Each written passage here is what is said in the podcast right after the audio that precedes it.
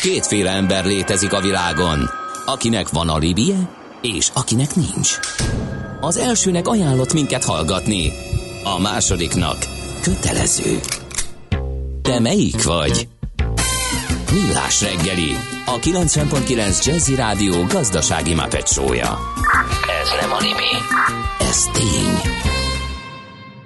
Köszönjük ismét a hallgatókat, ez továbbra is a Millás reggeli itt a 90.9 Jazzin. Augusztus 8-a, kedd reggel 8 óra 9 perc van. A stúdióban Kántor Endre. És Gede Balázs. 0630 20 10 909 a WhatsApp és az SMS számunk. Jött egy olyan információ, hogy Budatétény, Balatoni út, Érdi felhajtó, m 0 Dunaharaszti, mindkét irányban oké. Okay. Ennyi a forgalom. Ennek igazán örülünk. És azt mondja, hogy azt mondja, hogy ja, igen, mobil petrol volt, ugye amit említettél az autó. MP, klub. igen, igen, igen, igen, igen. Igen, mert egy valami védjegyvita van az Exxonnal, és most M-petrol. M-petrol, így van. De lehet, az az elefántos. A nevet, igen, igen, igen. Jó, ennyi, ennyi új infónk van. Még egyszer 0630 20 10 909 várunk bármit az utakról, illetve, hogyha kérdésetek van startup vagy kockat bocsánat, kockázati tőke ügyben, akkor nyugodtan kérdezzetek, hiszen egy igazi prominens képviselője a területnek van itt velünk a stúdióban, Oszkó Péter, az Oxford csoport alapítója. Jó reggelt kívánok! Jó reggelt kívánok! Na hát a hír, az apropó, amiért meginvitáltuk, az az, hogy ugye az Oxford csoport az Innofin Business Angels program keretében egy megállapodást írt alá az Európai Befektetési Alappal, egy közép-kelet-európai startupokra specializálódott technológiai alap felállításáról. Mindent el fogunk mondani a részletekről, mennyi pénz van benne, mire lehet pályázni, kiknek, hogyan működik majd ez az egész. De egy picit az Oxford csoportot helyezzük képbe a hallgatóknál, hogy egész pontosan ez mikori alapítású, mivel foglalkozik, milyen befektetései vannak esetleg ilyeneket. Hmm. 14-ben alapítottam a, a csoportnak az első cégét, ami bocsánat, hogy ilyen szavakat használok, egy accelerátor cég, tehát az mhm. olyan cég, aki kifejezetten szakmai tanácsadással, támogatással segít induló cégeket abban, hogy hogyan induljanak és gyorsuljanak fel a saját pályákon, és hogyan váljanak működő vállalkozásokká. 2015-ben alapítottam a második tagját, ami már kifejezetten befektetésekkel és úgynevezett angyal befektetésekkel kezdett foglalkozni, tehát olyan kisebb összegű, a kockázati tőke piacon kisebb összegű, tehát 20-30-50 millió forintos befektetéseket kezdtem először magam csinálni, amelyekkel ezeket az induló ötleteket vállalkozásokká lehetett növeszteni. Aztán ehhez a tevékenységhez egyre több üzleti angyal csatlakozott mellettem, és alapítottunk erre külön egy befektetési társaságot, de már akkor tárgyalásban voltunk egyébként az Európai Befektetési Alappal, aki akkoriban indított egy olyan kifejezetten angyal befektetőkkel együttműködésére épülő programot, aminek az volt a lényege, hogy olyan alapokat igyekszik létrehozni, ahol egyébként aktív üzleti angyalok, akik tapasztalattal és pénzzel is rendelkeznek az adott piacokon, saját tőkét is befektetnek és kockáztatnak, és ezáltal segítik, hogy az ilyen nagyobb befektetési alapok is jól működjenek. Tehát a 14-ben indult a csoport, kifejezetten technológiai fókuszú, úgynevezett startup befektetésekkel foglalkozik, de nem nagyon szeretem ezt a startup szót, mert picit picit lejáratott már, és igen, minden, minden, is van egy ilyen igen, minden bele van már préselve. Én inkább azt szoktam mondani, hogy nagy növekedés előtt álló ígéretes, innovatív vállalkozásokba fektetünk, nagy rész technológiai fókusszal, de nem is feltétlenül csak azzal, tehát mindenféle innováció irányítottak vagyunk, és elő, először kisebb összegű, és most már nagyobb összegű befektetésekkel is fogjuk tudni támogatni őket. Uh-huh. A, ez, a, ez az angyal tevékenység, ez mennyire elterjedt idehaza, mert kockázati tőke alapok úgy vannak, de ez az egyéni befektető befektet egy induló vállalkozásba, ez, ez, ez mennyire működik. Mondjuk, Korlátozottan fogalmazunk, hogy kockázati tőke alapok is csak azért vannak, mert hogy az Európai Unió 2010 igen. után hatalmas mennyiségű pénzt öntött erre a piacra.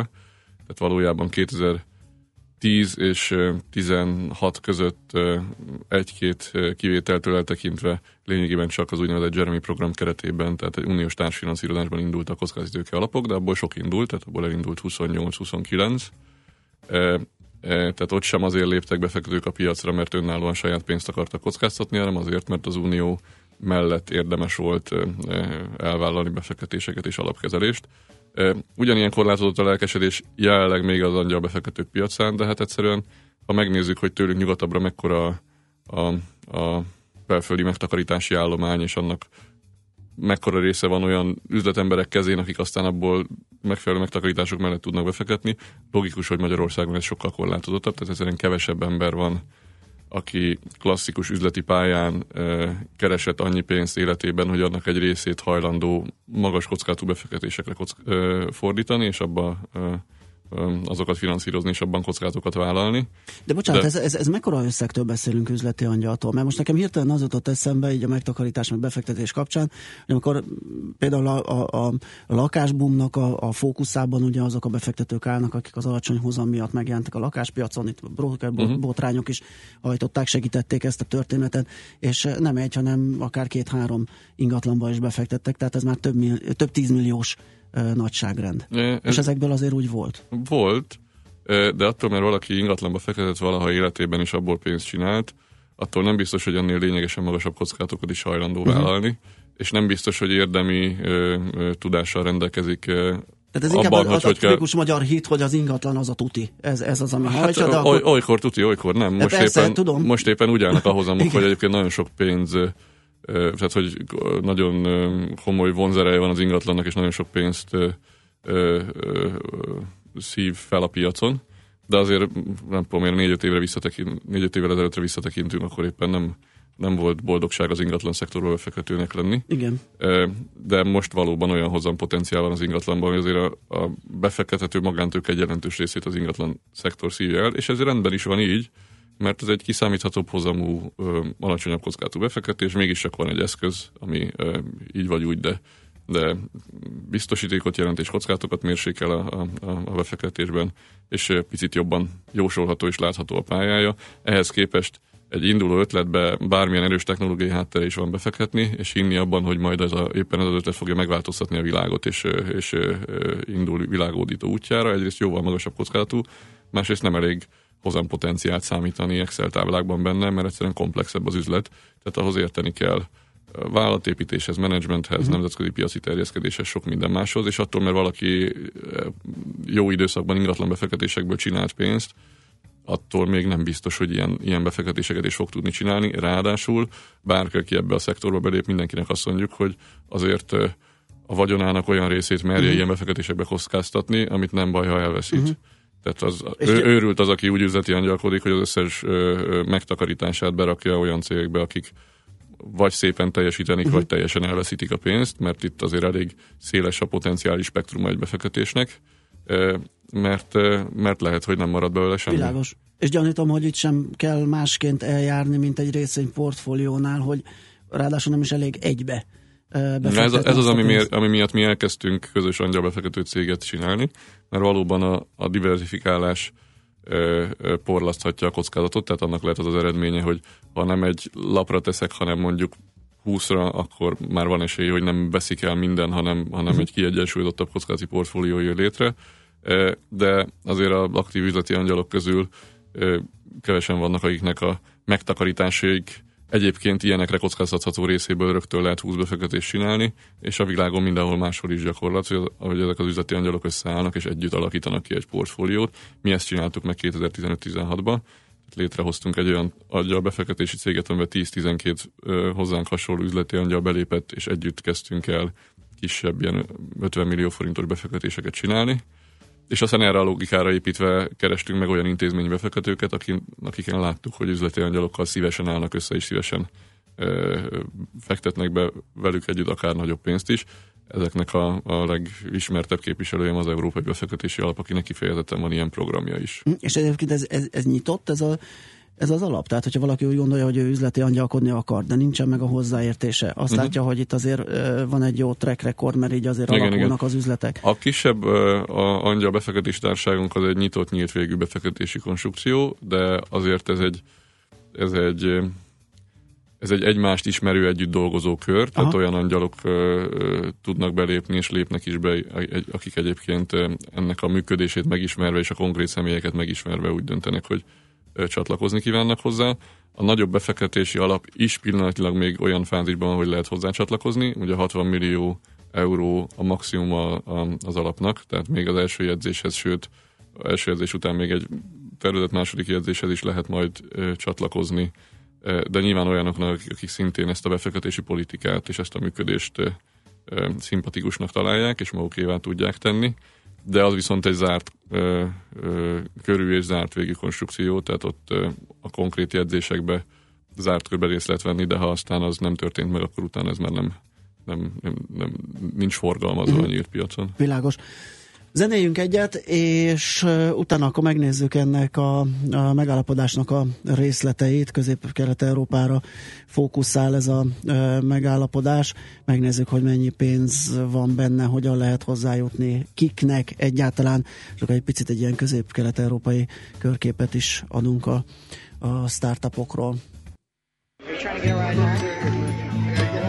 so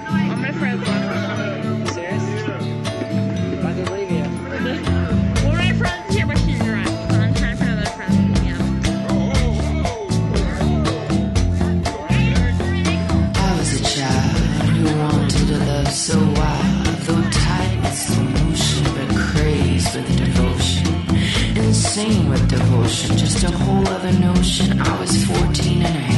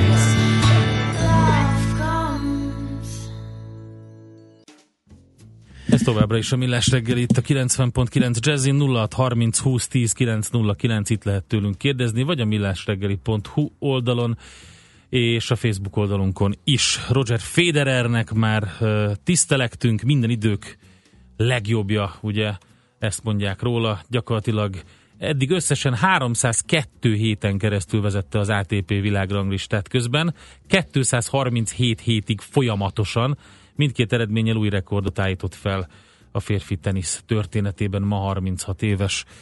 Gratulálunk neki. Aztán, eh, hát megyünk tovább ezzel a eh, kiváló témával az Európai Befektetési Alap és az Oxo csoport közös kockázati tőke alapot indít kelet-közép-európai startupok támogatására. Ugye ez a legelterjedtebb kifejezés erre. E, többször körüljártuk, hogy ez mit jelent. Rengeteg minden érdekesség hangzott el a stúdióban az Oxo csoport alapítója Oszkó Péter, itt arról ugye technológiai túlsúlyban vannak ezek a ö, nagy fejlődés előtt álló cégek, erről beszéltünk, de nem kimondottan csak a tech cégek vannak megcélozva, ha jól értettem. Igen, hát mi ezt mindenhol elmondjuk, hogy nagyon szeretjük a startupokat, de alapvetően vállalkozásokba szeretünk fektetni. Uh-huh. Tehát lehetőleg minél kevesebben hozzanak elénk háromnapos prezentációkat világ megváltó ötletekkel, érdemi vállalkozási hajlandóság nélkül, és alapvetően olyan csapatokkal szeretnénk foglalkozni, akik, akik ténylegesen piacra akarnak lépni, bevételt akarnak csinálni, ügyfeleket akarnak szerezni, szerezni és vállalkozásokat akarnak építeni. Azzal együtt, hogy, hogy a kockázati tőke, vagy az angyal befektetés, amiket mi csinálunk, az olyan vállalkozásokba szeret befektetni, ahol a nagy kockázatok mellett nagy a növekedési potenciál, és nagy növekedési potenciál pedig ott van, ahol gyorsak a, gyorsak a váltások, és, és akár nagy piacok által uralt cégle is be lehet lépni kicsiként, és fel lehet borítani a viszonyokat. És nyilvánvaló, hogy a technológiai szektorban ez, ez egy törvényszerűség, mert ott olyan, olyan gyorsak az átalakulások, hogy alapvetően 5-10 évente paradigmaváltásokat lehet véghez vinni, de nem szükségszerűen csak a technológiai szektorban van innováció. Amikor Magyarországon valaki a úgynevezett sikeres startup széket fels, megpróbálja felsorolni, akkor mindig a Prezi, Ustream, Logmin 3-as szokás felsorolni, és akkor néha még oda kerül az AND, a Navengo, meg esetleg még korábbi generációból a Graphisoft. De akkor mindig azt szoktam mondani, hogy hát tessék arra gondolni, hogy itt van a Vizer is, ami azért egy uh-huh. Mhm. 6-7 éves pálya után a londoni tőzsdén kötött ki, és, és gyönyörű exitet csinált ami egy üzleti innovációra alapult, egy olyan üzleti innovációra, ami ráadásul nem is kizárólagos know-how-ja volt, hanem egyszerűen jó ütemben, jó menedzsment elindult abban a hullámban, amikor fapados légitárságok kezdték el megrengetni a hagyományos légitárság működési logika piaci modelljét. És jókor vettek át egy Amerikában kitalált modellt. Így van, jókor vettek át egy modellt, és jól implementálták. Az is egy innováció volt, de nem technológiai innováció, hanem egyszerű uh-huh. üzleti modellbeli innováció. Úgyhogy van arra példa, hogy nem, nem feltétlenül a technológiai szektorban is lehet nagy növekedést csinálni, és lehet jó, jó exiteket elérni. Viszont ez a kockázati tőke alap, amiről most beszélünk, ez kifejezetten korai fázisú technológiai cégekre koncentrál. É, így van, bár itt is az innováció a, a, a fő megkülönböztető elem, de tudjuk, hogy az innováció egy jelentős része a technológiai szektorban történik, de ezzel együtt mondom, mindenevők vagyunk, és a technológiai szektoron belül is úgy, úgynevezett generalista alapot csinálunk, ami a tőlünk nyugatabbra lévő fejlettebb piacokon már nem is feltétlenül tipikus, tehát ott már annyira specializáltak a, a befektetési alapok, hogy külön van, aki csak élettudományokba, csak hardwarebe, csak nem tudom én, 3D technológiába, virtuális valóságba, stb. fektet. Nálunk a piac azért ennél, ennél szűkebb, tehát mi azt mondjuk, hogy mindenféle technológiai innovációval szívesen foglalkozunk, azt gondoljuk, hogy általános vállalkozásépítési menedzsment tudást, kapcsolatrendszert is tudunk hozzáadni, és aztán egy, a fejlődési fázis bizonyos pontján igyekszünk behozni olyan specializált befektetőket, akik egyébként a nemzetközi piacokon ehhez még hozzá tudnak tenni. De, de ennyi a, a, a befektetési politikánk, tehát alapvetően innovatív, nagy növekedési képességekkel rendelkező vállalkozásokat keresünk. A már meglévő kis befektetés társaságunkban akár ötletfázistól, vagy vállalkozás indításfázisától, a nagyobb alapba ugyanaz is korai fázisú alapnak nevezhető, de ott azért már olyan cégeket keresünk, akiknek a piacra lépése, az első termék tesztelése, az első ö, piaci vásárlói visszajelzések megtörténtek, és, és picit jobban lehet mérni, hogy mekkora befektetést érdemes folyósítani nekik, és, és, és el tudnak-e akár két-három millió eurót is értelmesen költeni. Hm. Mit jelent ez a korai fázis? Milyen állapotban kell lennie annak a cégnek, aki, aki így szeretne forrás bevonni? A korai fázis a nagyobb tervezet alap esetében azt jelenti, hogy, hogy lehet már bevétele, és lehet már termékköre, de alapvetően a nemzetközi piacra lépést most kezdi el. Azért Magyarországra induló innovatív vállalkozásoknak az a tipikus pályája, hogy egy termék ötlettel, egy fejlesztés ötlettel tesztpiacként először Magyarországon és a régióban próbálják ki magukat. Ebből érkezik olyan visszajelzés, ami, ami visszaigazolhatja, hogy az ötletnek van-e egyáltalán értelme, van-e egyáltalán létjogosultsága. Ebből származhat már akár néhány tíz, akár százmillió forintos bevétel is, de ez nemzetközi ö, piaci összehasonlításban még mindig egy korai fázisú cég lesz, aki egyszer kipróbálta magát a piacon, de azért hosszú története visszatérő folyamatos bevétele még nincsen. De ebben a fázisban már érdemes lehet akár, akár 100 milliós nagyságrendű befektetéseket is folyósítani egy ilyen cégnek azért, hogy ne csak egy kis 10 milliós tesztpiacon próbálgassa magát, hanem uh-huh. nagyobb piacokra is ki tudjon lépni, és ott is, ott is érdemi eredményeket tudjon elérni. Tehát a nagyobb alapba, ahol akár több millió eurós befektetéseket is tervezünk tenni, ott kifejezetten ilyen cégeket keresünk, akinek azért már van egy teszteredménye, tehát már kipróbálta magát a piacon, nem most akar ötleteket egyáltalán elkezdeni fejleszteni, és ezek a kipróbált eredmények, ezek visszaigazolják, hogy érdemes akár ezt a néhány millió eurót is rákölteni a, a, következő nagy ugrásra. Itt azért nagyon fontos szerintem, és többször elhangzott, hogy teljesen mindegy lényegében, hogy mi az a szektor, ahol ez a cég jelen van. A lényeg az, hogy történjen valami piackihívó, valami filozófia, vagy paradigmaváltásszerű valami, illetve ami minden esetben elhangzott az, hogy a csapat legyen meg. Tehát kell, hogy legyen egy olyan működőképes kell csapat, akik, csapat, akik tudják, igen, kell egy csapat, akik tudják, hogy mit akarnak csinálni, akiknek a tagjai tisztában vannak vele, hogy az, amit éppen fejlesztenek, az a termék, az mit fo- mi fog vele történni a következő időszakban, és ha adott esetben, hogyha egy új piaci kihívás egy ennek a terméknek egy módosulását követeli meg, vagy valami teljesen más irányt, akkor ők, ők is ugyanúgy tudnak váltani, ha jól értem. Így van, tehát alapvetően azt szoktuk mondani, hogy túlélő, túlélőket keresünk. Olyan típusú embereket, akik, akik kemény elhatározással látnak neki egy adott piaci szegmensben az ötletük megvalósításának, de egyébként rendelkeznek azzal a képességgel, hogy bármilyen kudarc éri őket, bármi változást igényel a piac az ő ötletükben, akkor képesek ahhoz alkalmazkodni, és képesek akadályokat átugrani, és képesek tovább lépni. Való igaz, hogy annyira képlékeny dolgokba fektet egy angyal befektető, vagy egy kockázatőke befektető, hogy, hogy kizárt, hogy a, az eredeti elképzelés az, az, az első prezentált formájában valósuljon meg. Egyszerűen annyi szempontot kellene tudni figyelembe venni, annyi még nem ismert információt kellene tudni pontosan előre jósolni és mérlegelni, hogy biztos, hogy az eredeti elképzelések valamilyen módon módosulnak, változni fognak, tovább fognak fejlődni.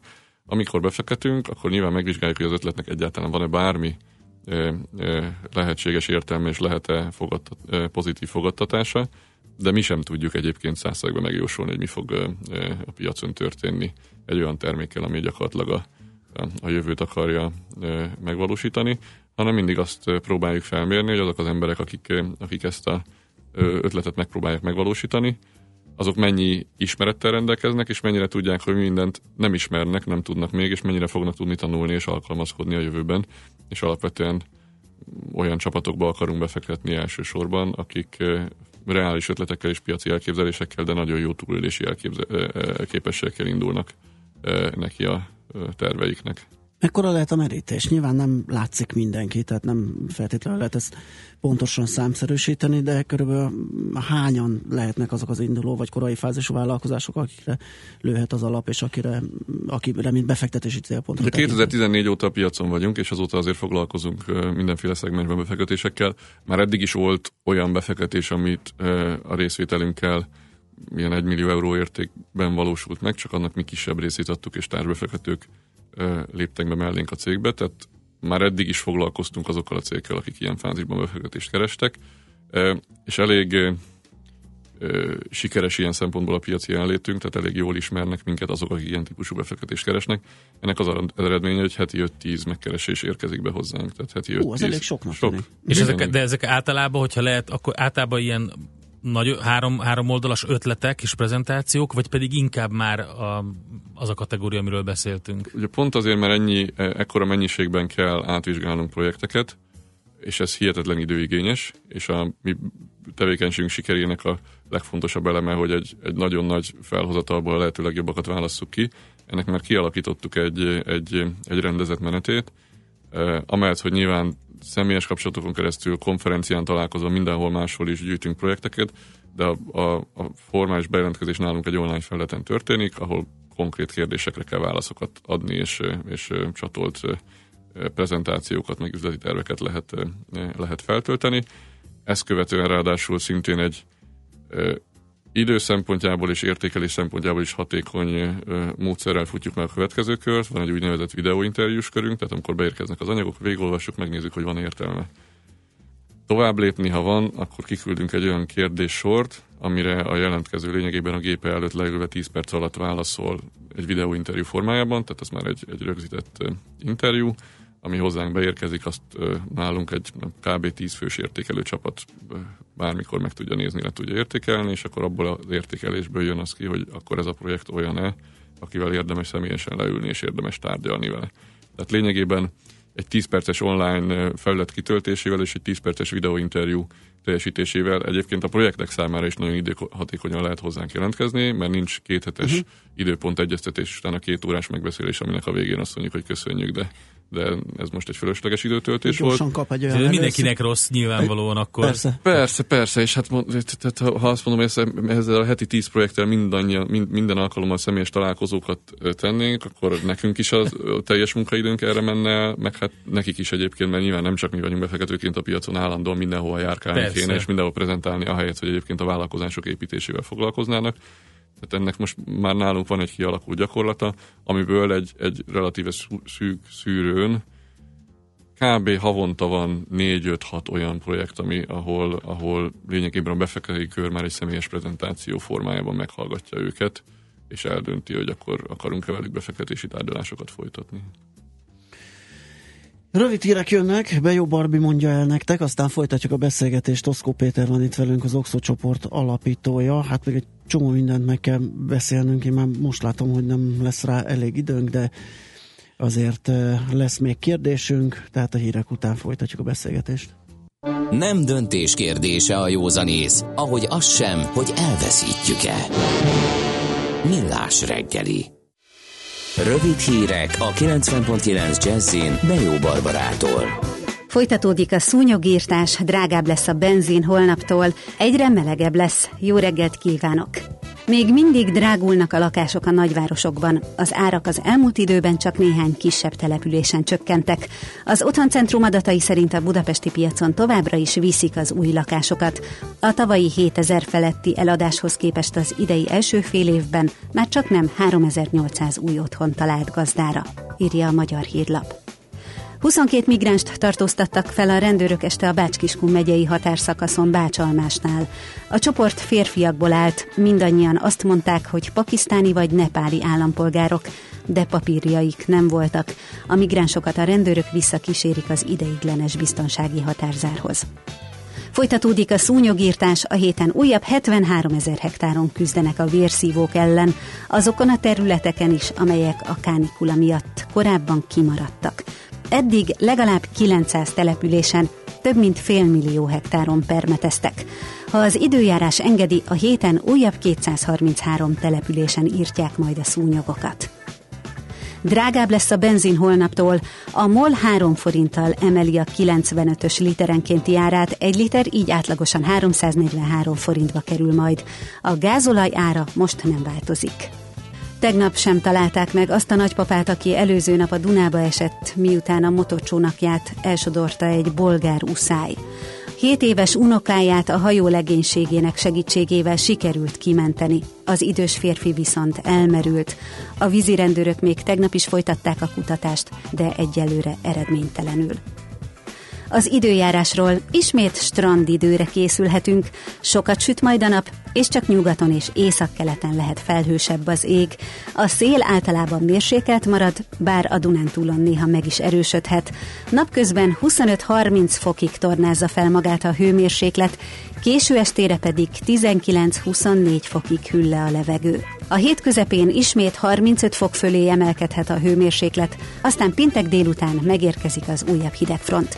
A szerkesztőt Bejó Barbarát hallották, hírekkel legközelebb fél óra múlva jelentkezünk. A hírek után már is folytatódik a millás reggeli, itt a 90.9 jazz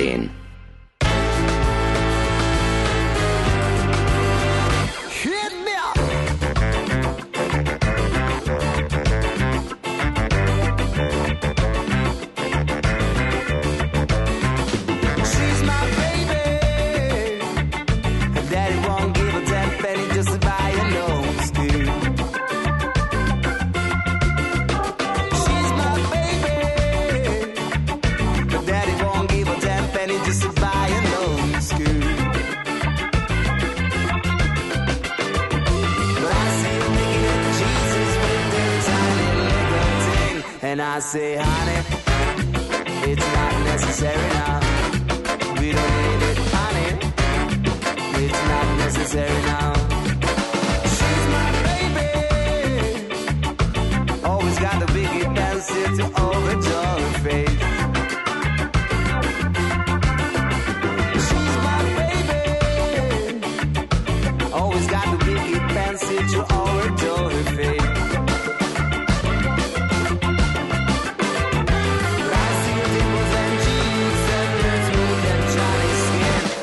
Say,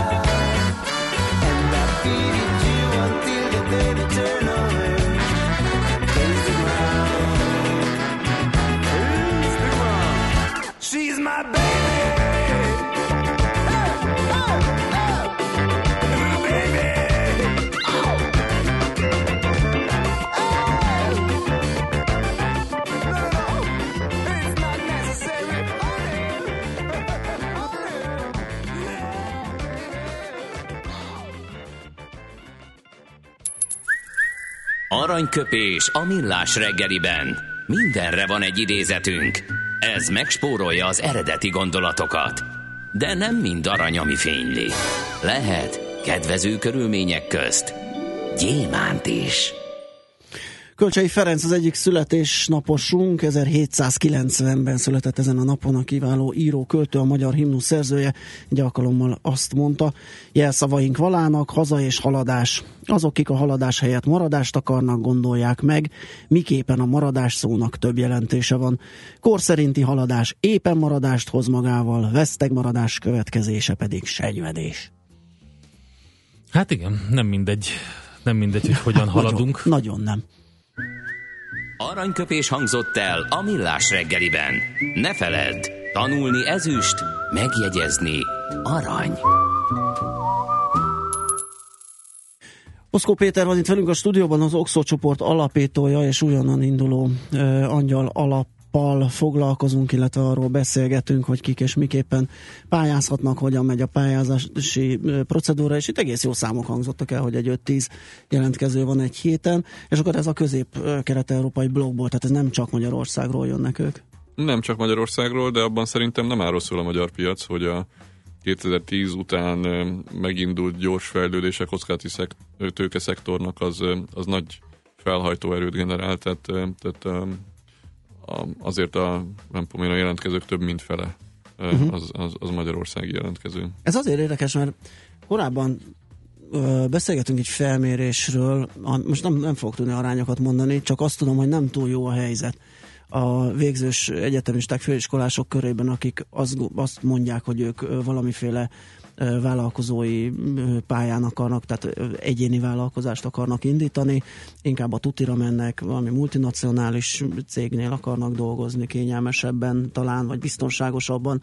Ehhez képest itt van egy kis ellentmondás, hogy mégis Igen, de, van. de azt látni kell, hogy a, a technológiai szektor az kis szerete azért még mindig a gazdaságnak, Ö, tehát az itt bemutatható jó számok azok makrogazdasági szinten azért alig láthatóak, tehát nem arról van szó, hogy hogy a hazai vállalkozói attitűd az, az teljes társadalmi szinten jelentősen változott, hanem arról van szó, hogy a legtehetségesebbek közül most már egyre többen hajlanak arra, hogy önálló vállalkozást indítsanak a helyet, hogy, hogy valamilyen nagyobb kötelékben indítsák el a karrierjüket, de ez még mindig csak töredék százalék a, a, a, az adott generációnak. Az sajnos igaz a, a hazai civilizációs környezetről, hogy nekünk még közép-kelet-európai összehasonlításban is az államtól való függés, a, a csekély vállalkozási hajlandóság, a kiszolgáltatottság elfogadása és természetesnek vétele az, az nagyon jellemző a hazai környezetben, de ebben van egy kis ettől eltérő sziget, ahol a, a merem remélni, hogy a legtehi, leg,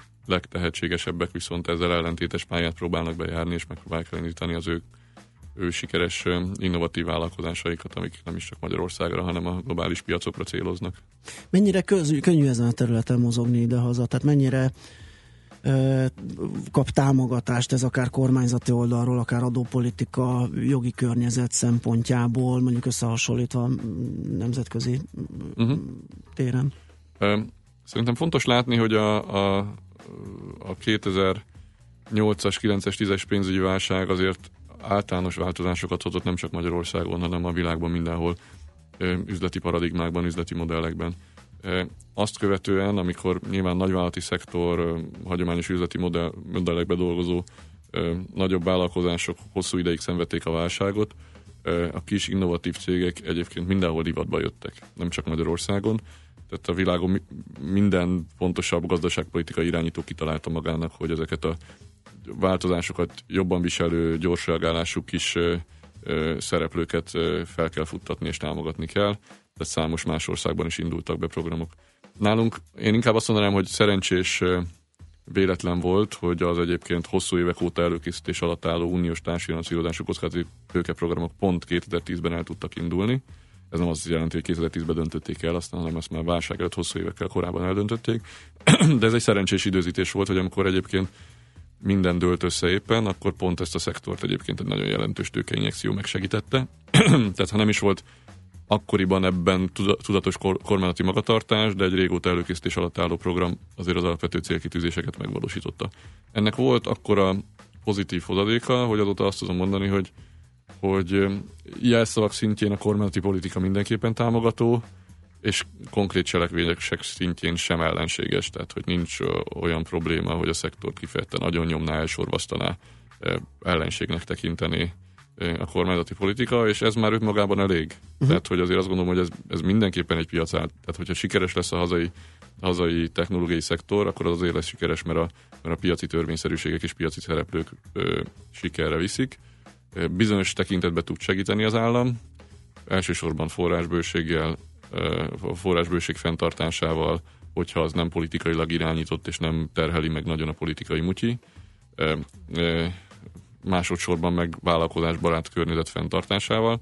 Harmadsorban tudna még oktatási rendszerfejlesztéssel is, de abban nem kergetek illúziókat, tehát ott nem várok olyan változást, ami hirtelen azt eredményezné, hogy a legtehetségesebbek hazai egyetemeken maradnak, és utána tehetséges vállalkozóként kerülnek ki a felsőoktatásból. Igen, ez most pillanatilag nincsen. Ez, irány ez igen, ez most pillanatilag nincsen, de mhm. mondom azt látjuk, hogy a legtehetségesebbek igazából mindegy, hogy mi van az oktatási rendszerben, mert azt így úgy így is, túl, így is túlélik, és ma már a tudása a, a, a, a, a vállalkozások élvonalában ö, ö, megszerezhető újszerű információ az meglehetősen könnyen elérhető, tehát hogyha valaki egyébként tanulni akar és képezni akarja magát, az az oktatási rendszertől függetlenül is meg tudja Hát igen, tenni. pont azt akartam mondani, hogy ebből látszik, hogy elképesztő boomja van az alternatív oktatási intézményeknek, akik ugye kiegészítik ezt a, azt a hiátust minden szinten, tehát igen. Így van, de ez a világon mindenhol probléma, hogy olyan gyors a tudásbeli fejlődés, és olyan gyorsak a, a technológiai váltások, hogy az oktatási rendszer egyszerűen nem tudja lekövetni. Tehát egy generált, ö, oktatói generációkra és ö, hosszú évtizedeken keresztül kialakult tudásanyagra épülő oktatási rendszer nem tud mit kezdeni azzal, hogy öt évente elévül a tudás, és mindent újra kéne kialakítani ebben az a magyar oktatási rendszer ráadásul meglehetősen hátul jár, tehát maradjunk úgy, hogy nem is foglalkozik ezzel a kihívással, és nem is akar vele mit kezdeni. Emiatt valóban az a helyzet, hogy a megfelelő ambíciókkal és tehetséggel rendelkezők az oktatási rendszertől függetlenül képzik olyanná magukat, hogy egyébként tehetséges vállalkozók lehetnek belőlük. Az angyal alap, ö, ö, tehát, tehát mik a tervek, körülbelül milyen ütemben, ugye uh-huh. itt, itt elhangzott ez az azt, 5-10... A, azt látni kell, hogy 2010 óta nagyon sok pénz mozdult meg a piacon a 10-20-30 millió forintos befektetési mérettől kezdve mondjuk az 1-200 millió forintosig, tehát ebbe a kifejezetten korai fázisban volt nagyon sok pénz elérhető, és egyébként elérhető most is, ugyan Jeremy alapok éppen nincsenek a piacon, de, de helyettük állami alapok beléptek, és ugyanezt a befektetési kategóriát kitöltik, és néhány ilyen angyal befektető, mint mi szintén aktívak ebbe a szegmensbe. Ami a indulás óta nem elérhető a piacon, és jelenleg most sem, ez a 2-3 millió eurós befektetési kategória. Uh-huh. Tehát ez az a kategória, ami már valamennyire kipróbált, itthon már mm, sikereket maguk mögött tudó cégeknek lehet fontos, de ez még az az összeg, amit, amit nagyobb nemzetközi alapok nem szívesen fektetnek olyan cégekbe, akik még a nemzetközi piacokra nem léptek ki és nem bizonyítottak. Hazai alapok viszont nem tudtak adni, tehát mi szándékosan indultunk abban a kategóriában, ahol most úgy tűnik, hogy van egy piaci és van egy piaci luk, és van az elmúlt 6-8 évben már ö, nagy számban feltörekvő cég, akik, akik ilyen méretű befektetésre alkalmasak lehetnek. A befektetés tárgyalások jó pár céggel már most is folynak. Azt gondolom, hogy első megállapodások aláírása szeptember-októberre várható annál korábban nem, és az első befektetéseket talán évvégéig tudjuk megtenni. A befektetői körrel már aláírtunk, és ezért került ki a sajtóba, hogy az alap az elindul, de van egy hatósági procedúra, amin végig kell menni, tehát szerintem a jegyzés is valamikor szeptember-októberre várható, de akkor már azt jelenti, hogy fogunk tudni megállapodásokat kötni potenciális befektetési célpontokkal. Örök kérdés a, a kockázati tőke iparágban van olyan ököl szabály, hogy körülbelül hány vállalkozás bukik el, és hány fogja eltartani az alapot? Hát egy jó működő alap esetében egy átlagosan, de jó működő alap esetében a, a befektetések 30%-a, tehát egyharmada kb. az, az elhasal egyharmada visszahozza a befektetést, de nem hoz nagy, form, nagy hozamot. Tehát a marad, az maradék, a hokiütőszerű, nagy dinamikus. A maradék egyharmad az, aki, aki akkora hozamokat hoz, hogy az a veszteségeket is, meg a hozam elvárásokat is kitermeli. De nagyon nagy a szórás ebbe a szektorba. Azért látni kell, hogy hogyha valaki megnézi egyébként a kockázati befektetők piacát, akár 10-20 éves időtávlatban is, akkor azt, azt fogja látni, hogy az átlag piaci hozam az 0 és 1 százalék között konvergál ami nem túl vonzó, tehát ettől függetlenül, hát igen, tehát akkor innentől vállalati kötvényekbe, meg részvénypiacra, meg bárhova lehet befektetni. Csak az a helyzet, hogy van olyan alap, aki megnyolcszorozza a befektetőkét, és van olyan, aki meg teljesen elveszti. Ennek az átlaga az valahol nulla körül van, csak óriási a szórás a piacon, tehát nagy, nagyon nem mindegy, ahogy a befektetési célpontoknál is alapvetően csapatokba fektet az ember, a kockázati tőke alapoknál, alapkezelőknél is azt lehet mondani, hogy jól működő alapkezelő csapatok tudnak be, jó befektetői tőkét behozni, és, és jó hozamú alapokat működtetni. Tehát itt van olyan alap, aki, aki akár minimális bedőlési hányaddal a portfólió nagy részét sikerre viszi, és mondom 7-szeres, 8-szoros szorzóval fizeti vissza a tőkét a befektetőknek, és van olyan, aki mindent elveszít. De a, az alapököl szabály, hogy mondjuk üzleti tervet azért illik egy, üzleti terve illik bedőlési hiányadot szerepeltetni, ne legyen több mint 30%, és legalább a portfólió 30%-ának nagyot kell durrannia. Világos. Hát nem szívesen hagyjuk abba a beszélgetést, de elfogyott a rendelkezésre álló időnk. Nagyon szépen köszönjük, hogy itt járt nálunk Oszkó Péterrel, az Oxford csoport alapítójával beszélgettünk. Egy kedves hallgatónk is díjazta és tanulságosnak és hasznosnak ítélte a beszélgetést. Balagunk tovább egy zene után. Furcsa, de még egy picit azért a, a startupoknál, meg az innovátoroknál mm, fogunk maradni a Piros Pirula rovatunkban. Szabados Andrea szervezetfejlesztővel fogunk erről beszélgetni. Get peace together because we're in the world.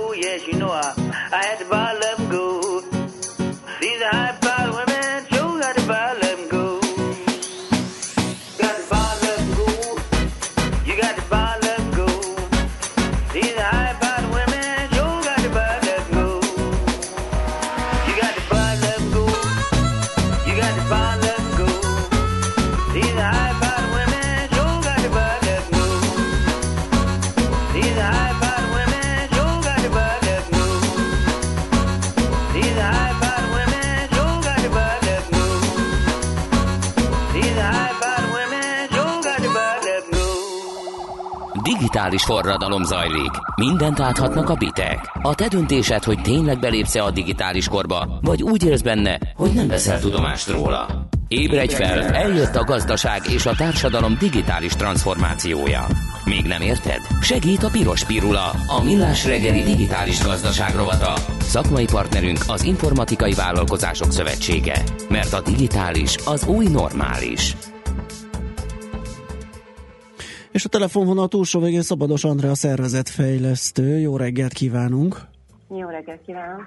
Na hát itt egy nagyon nagy kört beszélgettünk az előbb Oszkó Péterrel a startupokról, és egy ilyen érdekes dolgot feszegetnénk itt, mi szerint nem biztos, hogy egy vállalati környezetben sikeres figura megállná a helyét egy ilyen, egy ilyen startup környezetben. Miért van ez, és milyen, milyen tulajdonságokkal kell bírnia annak, aki ilyesmire adja a fejét?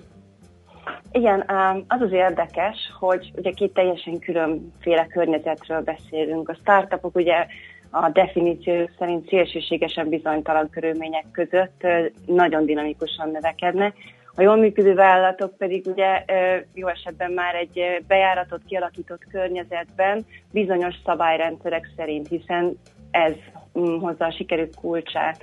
És ugye az egyikhez egy építkező karakter kell, a másikhoz pedig egy, egy jófajta üzemeltető karakter. Tehát aki az egyik környezetben jól tud működni, mert úgy kell működni, ahogy szeret, az a másik környezetben kényelmetlenül érzi magát. Fontos tudni, hogy, hogy nem arról van szó, hogy nem működik az egyik karakter a másik helyzetben. Tehát, hogy nyilván rugalmasság van mindenkiben, hanem inkább a komfortzónáról beszélgethetünk. Aki az egyik helyzetben kényelmesen érzi magát, és a másik helyzetbe kényszerül, vagy teszi magát, azt tudatosan kell, hogy odafigyeljen arra, hogy miben fejlesz önmagát, vagy hogy hogyan kérjen visszajelzést például a társaitól, a kollégáitól arra, hogy, hogy miben fejlődhetne még. Mhm. Ezek mennyire rögzültek ezek a viselkedés minták, és mennyire lehet ezt, hogy mm, coachingként nyilván van erre tapasztalat, hogy mennyiben lehet átformálni esetleg a hosszú évek óta nagyvállalati környezetben dolgozó valakit, amikor azt gondolja, hogy ő, ő itt akarja megállni a helyét? Igen, a, alapvetően a nagyvállalati környezetből, ha valaki önszántából startupperré válik, akkor az mindig ugye belső készítetés eredménye. A Péter Tilnek van egy, egy ilyen nagyon izgalmas kérdése, aki a Nulláról az Egy című ilyen mm, startup klasszikus könyvszerzője, hogy mi az a fontos igazság, amiben kevesen értenek feled egyet. Tehát, hogyha valakinek van a fejében valami olyan gondolat, ami nagyon szembe megy a környezet konvencióival, akkor jó esetben megvan benne ez a karakterjegy.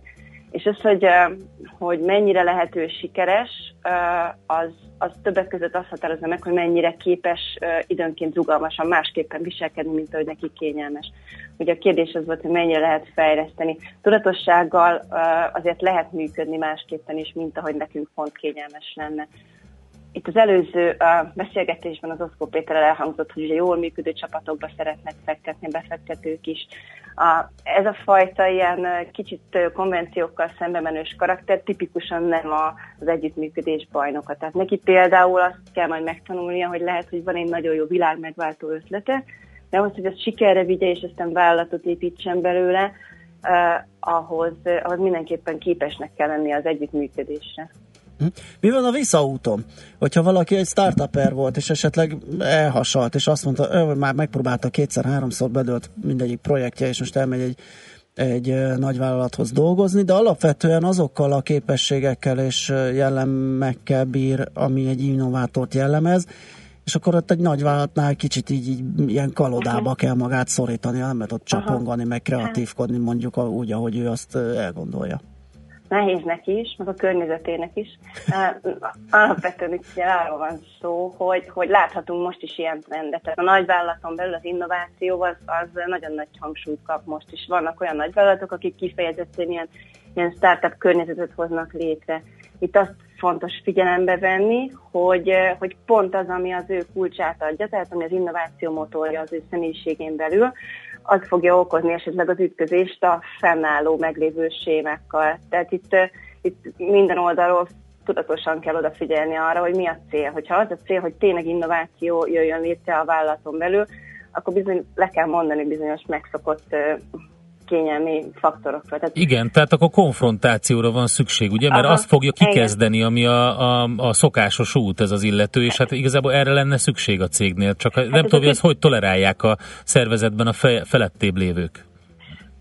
Ez a feletti lévőkön is múlik. Tehát, ha ők belátják, már pedig nem véletlenül kerültek oda, még az innovátorok fölé is, tehát belátják, hogy valóban a vállalat célja most az, hogy egy kicsit változtassunk a működésen, vagy behozzunk valami újat, akkor, akkor ez a kritikus gondolkodás, ami megvan a startup típusú karakterekben, vagy a legtöbbjükben, a kritikus gondolkodás lesz a kulcsa a fejlődésnek, a változásnak, az innovációnak.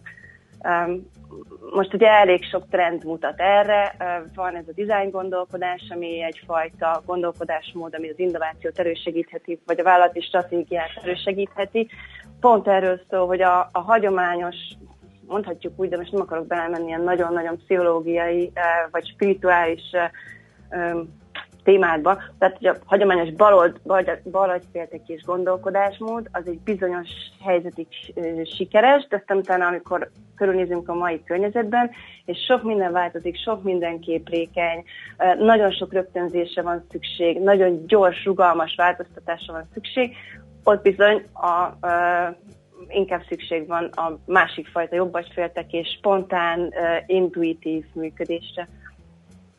A munkaerő transformációja ebből a szempontból ez ezt jelenti, hogy át, át, átalakulás van minden szinten, tehát nem csak a startupoknál, hanem a nagyvállalati kultúrában is, ahol újításra van szükség?